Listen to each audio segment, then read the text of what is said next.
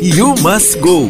Viaje pelo Brasil e pelo mundo com Renata Araújo.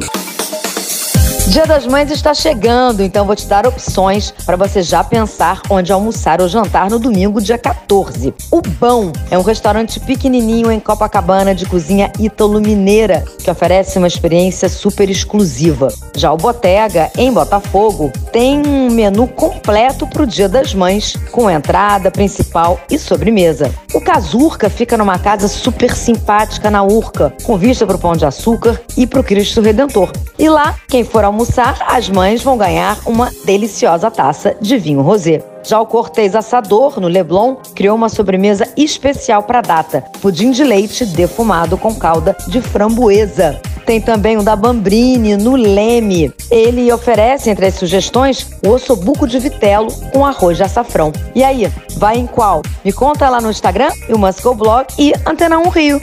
You Must Go. Viaje pelo Brasil e pelo mundo com Renata Araújo.